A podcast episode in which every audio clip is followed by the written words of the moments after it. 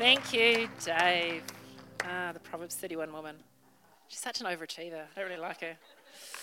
Anyway, if I was to think back to the happiest time in my life, it would be uh, a few weeks in um, early December of 2007. Um, it was not my honeymoon, although that was clearly a wonderful time. also, that's second, second. Uh, I remember this time so fondly, with such longing. I was heavily pregnant, um, but it was my first child, and so like my body was still like holding it together. But I was on maternity leave. I'd worked up until about 38 weeks, and um, went on maternity leave, and I could do whatever I wanted. Maternity leave before your baby comes is the best time ever. And Ruby was late, so I had even this more time. And I wanted to, it was a sunny day. Oh, my garden, oh, my garden looked amazing. I did whatever I wanted. Remember one day it just rained, and I thought, I'm just going to stay in bed. Read a whole book in a day. Hadn't done that for years. It was the best. And until the 19th of December, about 10 p.m. at night, this tiny tyrant entered my world. And she was beautiful. Although you look back at the photos now and you're like, you kind of look a bit weird. But in your eyes, they are beautiful. Be- they do. They look like old men. Every newborn baby looks like an old man. But she, she entered my world and she became the center of my world. Yeah? A newborn baby is just such a time suck. Like, they're like a black hole. And everything circles around it and falls into it. And it's one it's wonderful. It's wonderful, Nat. And if you're thinking about having a baby, you should totally have a baby. But the people with a recent memory of having a newborn, yeah, it's totally what it's like. And it is it's a challenging character forming time because you have to submit your desires to serve this child in the middle of the night, you do not feel like getting up, but you have to. You do not feel like making a bottle or trying to feed or whatever you're doing. You do not feel like doing that. That is not something you want to do.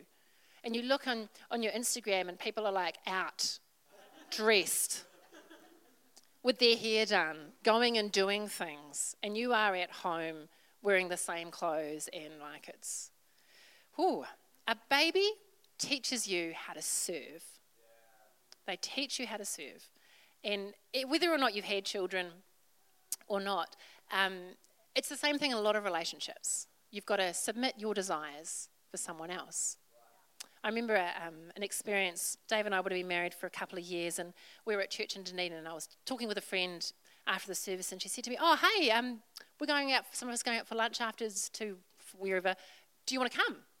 And I said to her, "Oh, Rach, that'd be great. Um, I'll just have go check with Dave if we've got any plans." And she looked at me with this like this, this flash over her face, this expression that she had an insight into the married life because she was single, pretty much all of her friends were single, and she was like, You've got to check with another person about what you're going to do? Ah. Oh. And for a moment, ah, she's married now, so I didn't put her off. But when, you, when you're in relationship with people, especially when you're in close relationship with people, you don't get to do what you want all the time. And that kind of sounds like a terrible thing. The world tells us that that is a terrible thing. The greatest good is to get to do what you want all the time. Have it your way. You know, and we're told that again and again, and we internalize that, that mindset, and we really idealize that life. The person who is free to do whatever they want in their way at their timing. That is good. And so when we don't get it, we envy it. We're frustrated by the confines of whatever it is. But that's not really the best life. You know, my aim today is to show you that getting, getting what you want won't get you what you really want. Because if you really want to get what you actually really, really want, deep down, you need to embrace the disciplines of service and submission. Oh, service and submission. He gave me service and submission. Great to preach about because he knows that I, I I did, I did offer because it's really good. But the, the problem is that submission in particular has really been abused. The idea of it has been turned upside down and abused. And there are some tricky passages in Scripture, especially Ephesians um, 5 to 6 and Colossians 3 and 4. It's got these passages that um, kind of get you back up a little bit that talk about wives submitting to their husbands and children submitting to their um, parents and slaves submitting to their masters. And we're like, what? How can you do it? But we forget the whole, but actually also says the other way.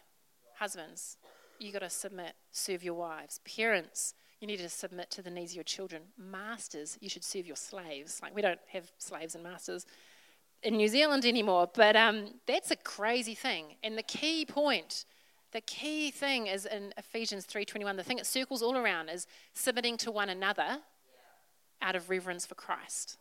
It's a mutual submission.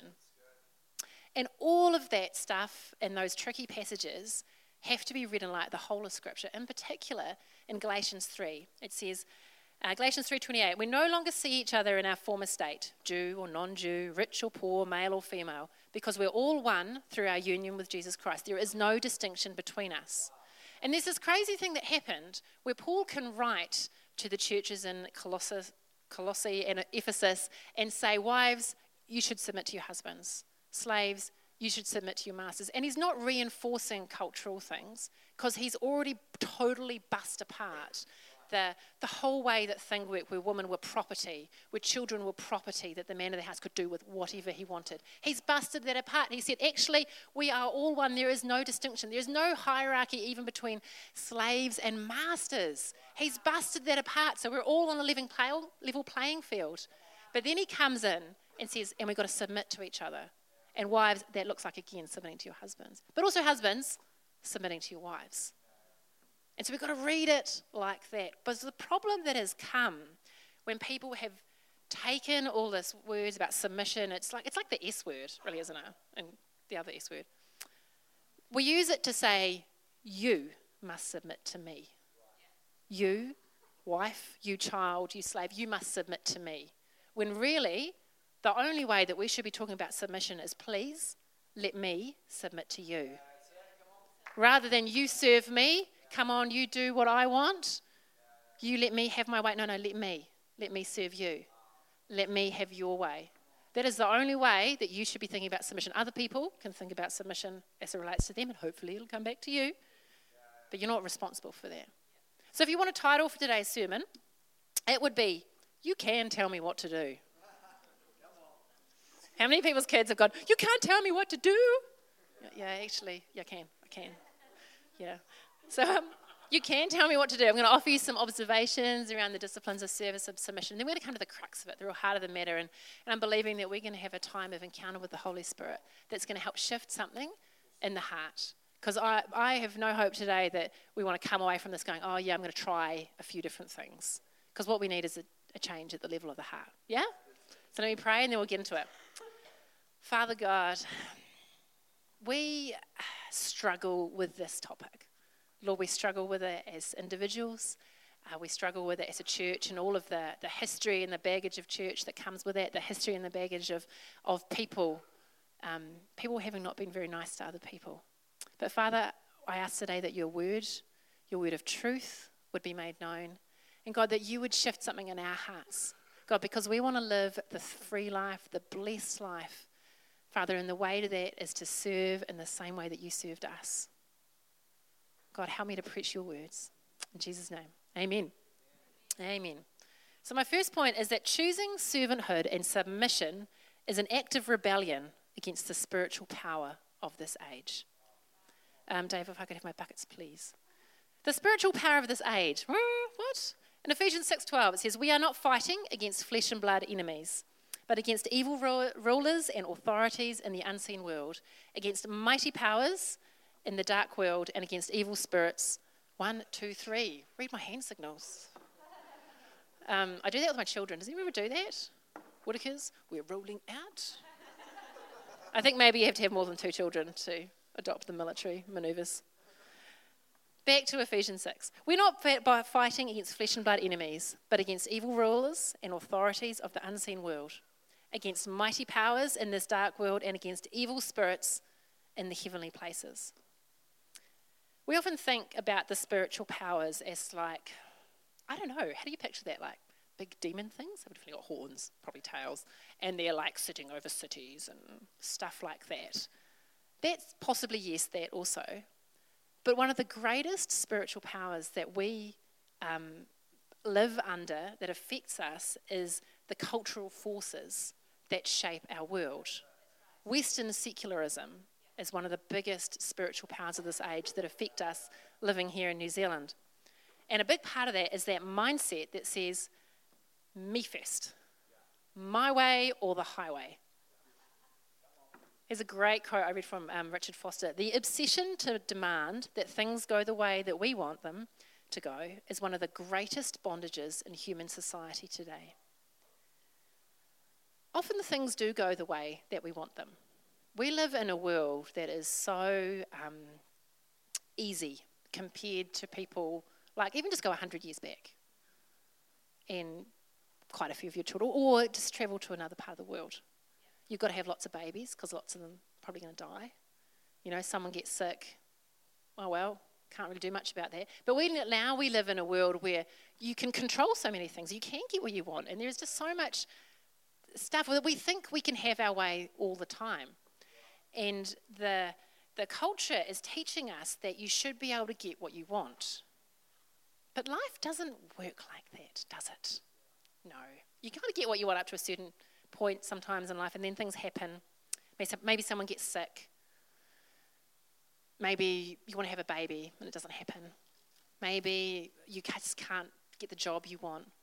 You know, it's there's the the control is an illusion. Yeah, and you don't have to be in relationship with, with anyone for terribly long to realize that you actually can't get what you want all the time if that relationship's going to work.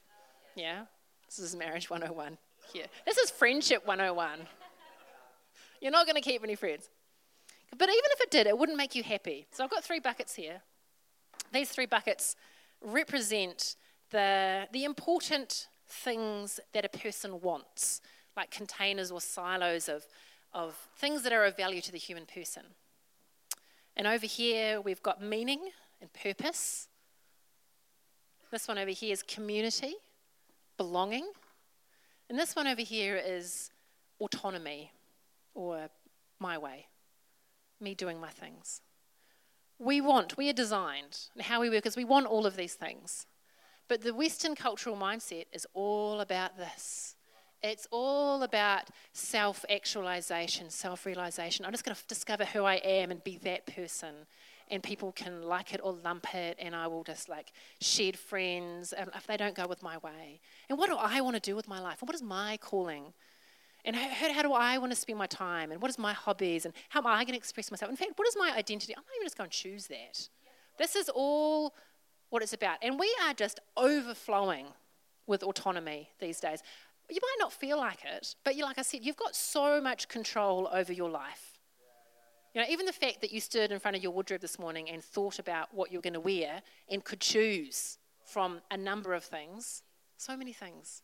And you think that would make that easier when there's so many things to choose from. It doesn't. It doesn't make it easier, it makes it harder. But you had all these decisions. You could choose. You can choose so many things in life, and our autonomy bucket is overflowing. But meaning and purpose, they're looking a bit empty. Community, ugh, there's not much happening in there. Because if you're going to fill up this bucket, you've got to do it at the expense of these other two. If I want to find meaning and purpose, you know, I feel like I'm called to do something, I have to submit to things and to people to get that. I have to pour out some of that into here. And if I, this is a biggie, if I want community, if I want a place to belong, I've really got to make some sacrifices on the autonomy bucket. Yeah? If you want a place to belong, you need to belong to the people there. Ooh challenging. It's a bit challenging. There are three silos, and the spiritual power of this age says it's all about your autonomy, and it is a lie. It is a lie. It's so opposed to what the Bible says.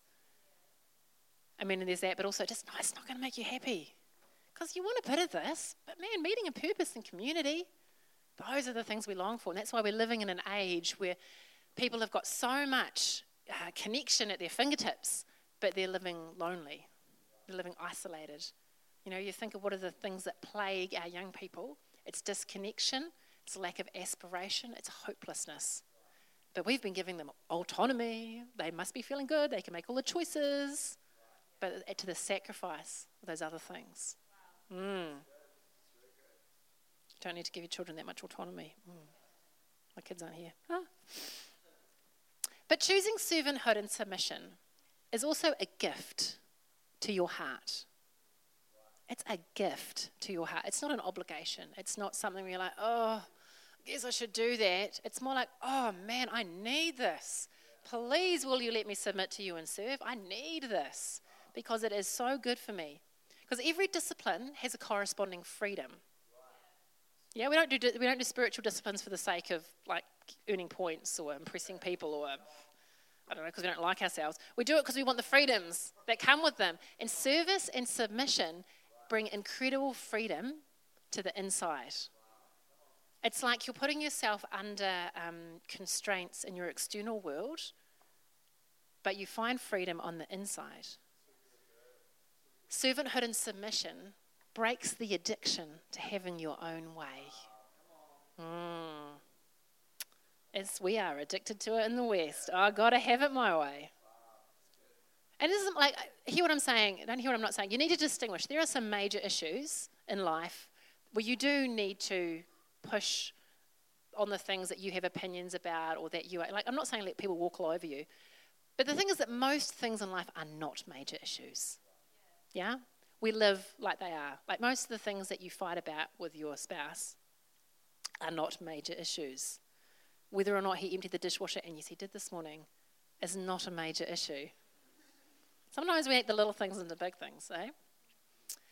But giving up your rights is actually liberating. But it's only liberating when you choose to do it. So remember what I said about how submission and servanthood have been misused by people saying, You've got to submit to me. I'm going to take your rights away. That's not liberation, is it? It's them taking your rights away. But when you say, I choose to submit to you, I choose to give you some of my rights, that brings such freedom when you choose to say, "Yep, I'm going to serve. I'm going to I'm going to be on the packing team, and I want to be there at church at whatever. What time do you guys turn? Seven thirty. You're submitting. You're giving up your Sunday morning, sleeping, but it brings real internal freedom. And I really want to encourage you. Maybe there's some of you here today where you feel like you are in a period of your life where there are, oh man, like constraints all around you. You know, if you're in the season of little children, you are living under constraints in just like really practical ways. But that is a space where you can discover character formation like nothing else. And it is good. It is worthwhile. And you just, just keep going. just keep going because he's forming something. If you let him, he will form something in you that is um, just sets you in such good stead for your future.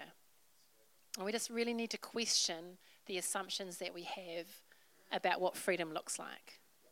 Yeah? Question those assumptions. In Galatians 5, this is challenging. Galatians 5 19 to 21. Paul writes, It is obvious what kind of life develops out of trying to get your own way all the time, which is what this bucket is all about, trying to get your way all the time. This is the life you get repetitive, loveless, cheap sex. Yeah, sounds like the Western world, a stinking accumulation of mental and emotional garbage. Mm-hmm. Frenzied and joyless grabs for happiness, trinket gods, magic show religion, paranoid loneliness, cutthroat competition, all consuming yet never satisfied wants. Does this sound like the world we're living in? Yeah. A brutal temper, sounds like me sometimes, an impotence to love or be loved, divided homes and divided lives, small minded and lopsided pursuits the vicious habit of depersonalizing everyone into a rival, uncontrolled and uncontrollable addictions, and ugly parodies of community. That's, that's kind of sounds a lot like the world we live in, doesn't it? Yeah? And the scripture says that comes out of trying to get your own way all the time. we have to break it. And the way to break it, I talked about this a few weeks ago, you can't just, lots of things, you can't just try at them. Just trying doesn't work. You need to train. Yeah, like I can't go and say, yes, I'm going to go run a marathon tomorrow and try really hard. I tried so hard, but I did not complete it because I had not trained. Yeah, there's things you got to do. There are things that you can make yourself do that flow into draw, flowing out of you things that you can't just make yourself do. And service and submission are disciplines that you can choose, you can activate your will to do that will cause humility to flow out of you. And who wants humility? Doesn't sound very attractive, but um, James 4 6, God opposes the proud, but gives grace and favor to the humble. Do you remember that, that amazing word that Pastor Steve preached through the magic of television last week? Who wants that kind of favor? Who does God give it to? The humble. Woo! Yay! The way to be humble is to activate the disciplines of service and submission. But what is humility? Like, it's kind of hard to get our heads around. I think as Kiwis, we're kind of not very good at it. Um, as Pastor Steve talked about, that we've kind of got this self deprecating humor and we kind of pull ourselves down a bit and pretend we're not that ambitious, but we kind of are, and just cut down all the other tall poppies. Humility is, um, John Ortberg calls it a healthy self forgetfulness. You might have heard the phrase it's not thinking less of yourself, it's thinking of yourself less. Yeah. It's not thinking less of yourself, it's thinking of yourself less. And it makes you a better person.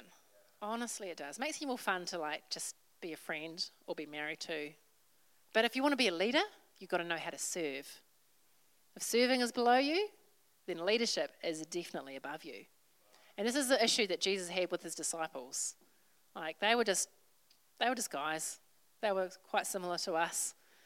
But he just, oh man, he was patient. He's very patient. In Luke 9, it, this happens a couple of times, but and he has to address it in different ways. But in Luke 9, it, it writes, um, the disciples began to argue and became preoccupied about who would be the greatest one among them. I can't imagine actually out loud having that conversation. Like, like a bunch of us being like, no, no, I think I'm going to be, I think I'm going to be the greatest. Yeah, no, I think I'm a special one. Like, we might have that internally, but actually out loud having that conversation. Fully aware, though, of their innermost thoughts. Jesus is like, oh man, these guys, Father God, why? To address it, he calls a little child to his side and said to them, if you tenderly care for this little child on my behalf, you are tenderly caring for me. And if you care for me, you are honoring my Father who sent me. For the one who is the least important in your eyes is actually the most important one of all. Jesus redefines greatness. They were thinking about greatness, kind of like the way that we think about greatness. It's about prominence, it's about acclaim, it's about who people look up to and what platform you've got. No, not so much. There's a, there's a weakness. There's, I don't, still can't get my head around it, but there's something about serving little people that's very scriptural that gets you on, and the kids' leaders are like, yes. Serving the weak, serving the vulnerable, the elderly, people with disabilities. There's something very profound in that that teaches you of the way of things that is so different to the cultural mindset of our day, but is so biblical. So, so biblical. And it, in those ways, and when you choose to serve other people, you, you break pride and insecurity. Yeah, because both pride and insecurity are the opposite to humility. We often think it's just pride is opposite to humility, but insecurity is preoccupation with yourself as well. Yeah? If, you, if you're proud or if you're insecure, it's really hard to serve.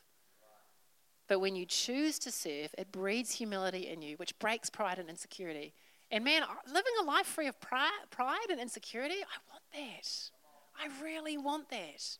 It sounds so much more fun. I th- think I'd be so much more fun to be around. you said, yeah, too quickly.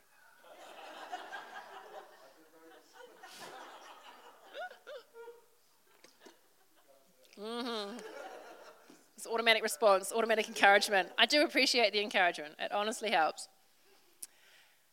My third observation is this choosing servanthood and submission builds authentic community. It is almost impossible to serve a person, or especially to serve on a team, without creating a sense of intimacy and community in that team. Authentic community, when you go, oh, what does it look like? Um, at most, perhaps characterized by mutual servanthood and submission. If you want to know if there's community, are people serving each other? Are people laying down their desires for each other? Or is it just like we like to hang out and make jokes? Yeah, that's not real community. It was really cool to see Team, team Wa in action today. Yeah, that was quite cool. That was very cool. And Karakia was doing PowerPoint as well. I know. Very cool, guys. And that, does that not like make you go, oh yeah, like, this is what it's about. My whole family serving God. And it brings a unity into your family like mm, nothing else. For the same reason, I make my kids do chores. For a long time, I didn't make the kids do chores because it's kind of harder for a start. You know, like teaching a kid to clean a toilet, you think it would be easy. It is not easy. And probably for the first year, you have to go along and do it again after them, but you just do it so they can't see because you don't want to undermine them. But it's hard. But eventually, actually, I went around to the Wa's house once, I remember, and um, you asked Karakia to the vacuum, and she was like, Yes, sure, I'll vacuum. And I, and I went away, and I was like, Ruby, did you see that? I don't probably doesn't happen like that all the time. but um, and I was like, we're gonna we're gonna be on team a bit more because when you're in a family, you contribute. Yeah, you if you're a guest in my home, you don't have to clean the toilets. Let's clarify. If you are a family member in my home, you have a chore, and the chore will be age appropriate. Tessa is not allowed to clean the toilets yet. She's just Ida is definitely not allowed to help clean the toilets. Though she had, I have caught her playing with the toilet brush before, and that is one of the more distressing moments you can ever have as a parent when you walk into the, you walk in and they've got it, and you think, how long have you had that? Have you put that in your mouth? I don't even know. I'm not sure. These are the glorious moments of parenting. But as she gets older, she finds her place in the family and she's going to serve. Yeah? And it's the same way in a church family. You know? If you're a guest, you're welcome to be a guest here, but we want to be family. And family contributes, family serves. Family serves through what Richard Foster calls the ministry of the towel. Hmm, interesting. In John 13, Jesus loved his object lessons. Jesus knew that the Father had given him authority over everything and that he had come from God and would return to God. Jesus knew who he was, he was confident in his identity. And because of that, he got up from the table, took off his robe, wrapped a towel around his waist, there's the towel, and poured water into a basin. And then he began to wash the disciples' feet, drying them with the towel he had around them. Now, what's happening here is the disciples have had, um, they're having dinner. They're having the last, was the last supper? I forget. Um, and normally, when you went into someone's house, there would be um, a particular person, probably a servant, the lowest servant, whose job it was to clean their people's feet. Because everyone wore these kind of like sandal type things. And they walked around on the dusty roads where the animals had pooped. And their feet, like they might have left their house very clean, but then they had to walk to your house.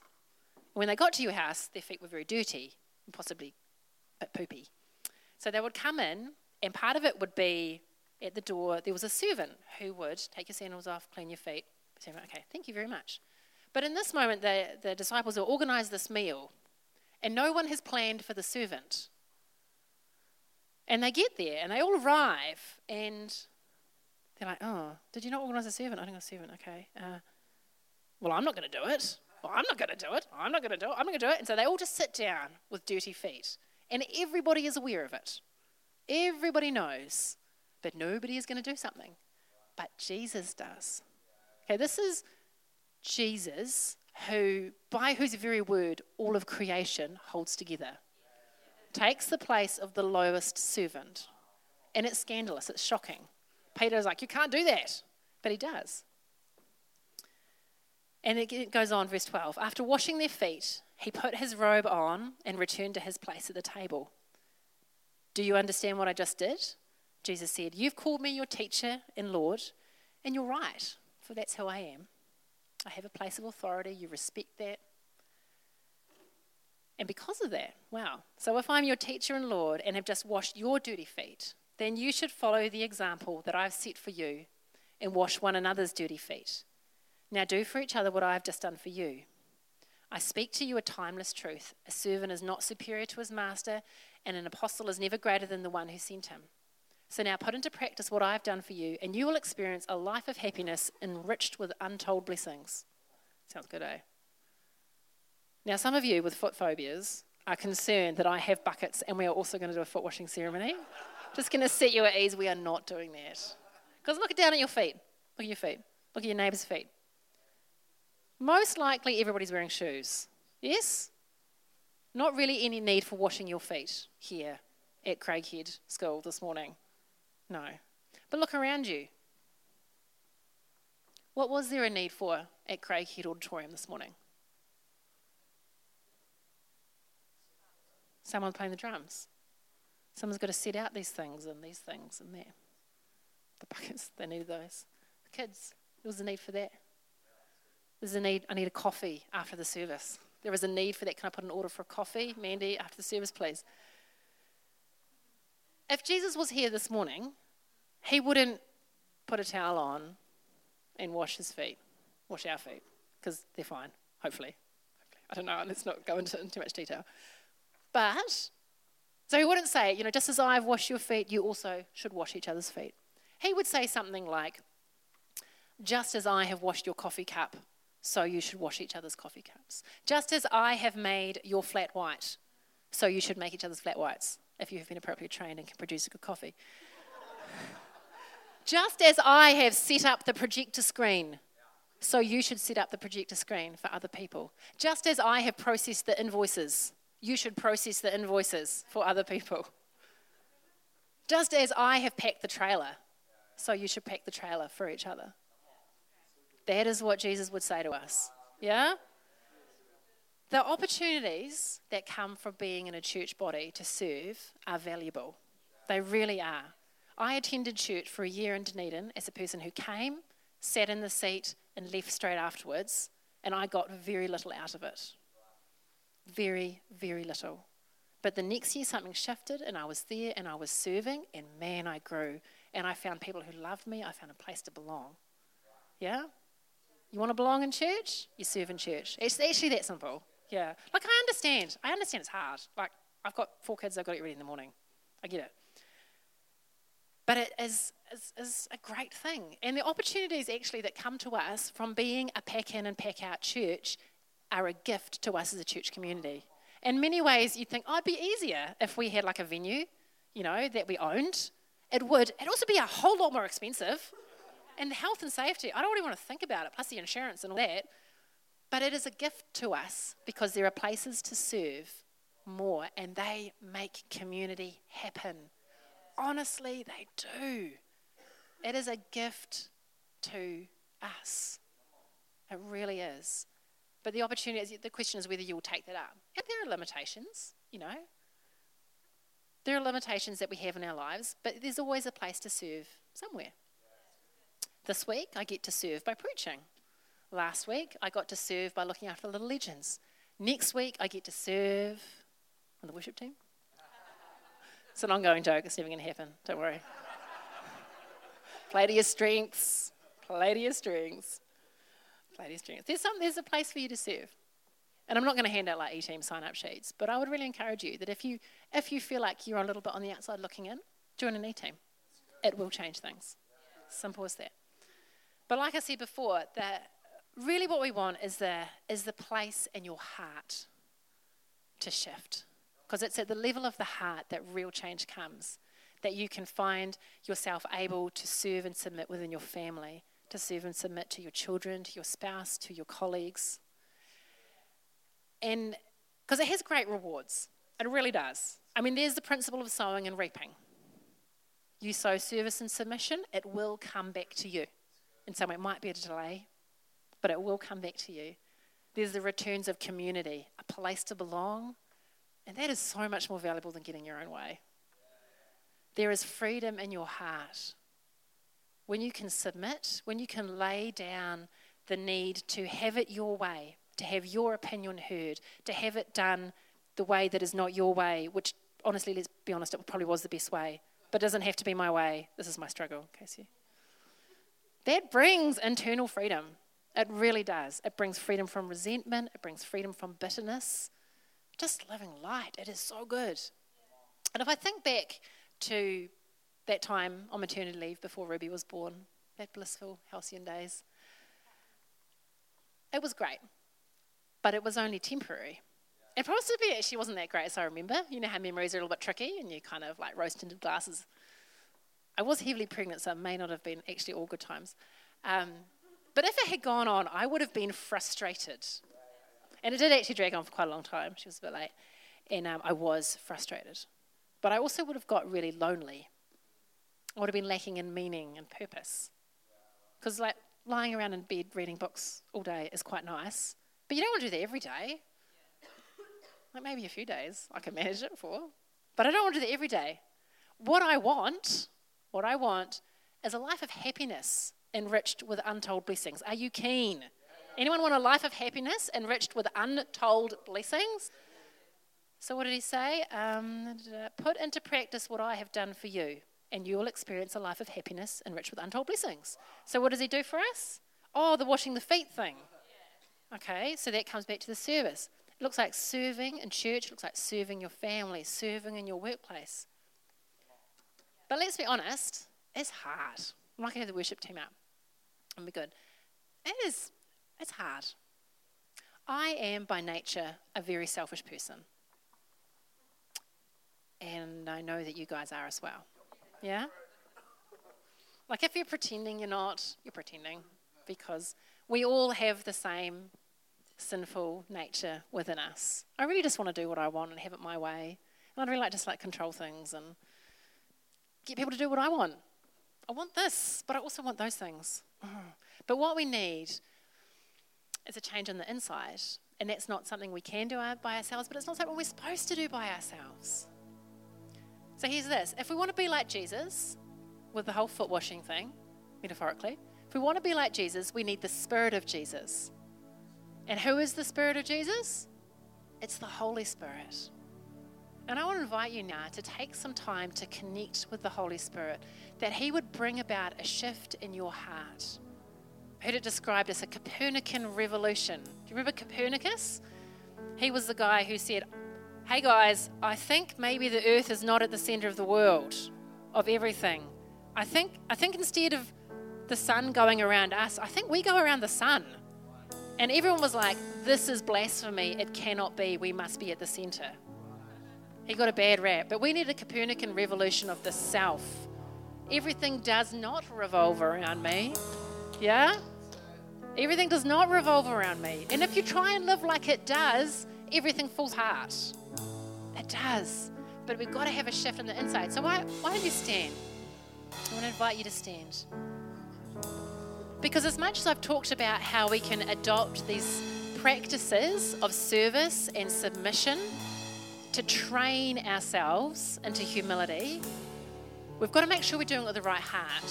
Because you can serve and submit out of obligation. You can even serve and submit out of control and manipulation. You can do it out of performance. You can do it out of all the wrong. We are tricky. The human heart is deceitful above all else. Jeremiah says, Who can know it? But the Holy Spirit can shift something. So why don't you close your eyes? Why don't you lift a hand? Just adopt an open posture before God. We're going to pray and then we're going to sing something and just to really connect with the Holy Spirit in this place. Oh, Father God, I ask that you would send us your Holy Spirit in this moment. Lord, we don't just want to feel you on the outside, we want to know you on the inside. And we need a shift. God, we are by nature selfish beings. But we want to be like you, Jesus. We want to be able to serve like you have, Jesus. And so, God, we open our heart to you in this moment. Come and do what only you can do. Jesus, have your way in us. We submit to your spirit in this place, God, that you would empower us to submit and to serve to each other.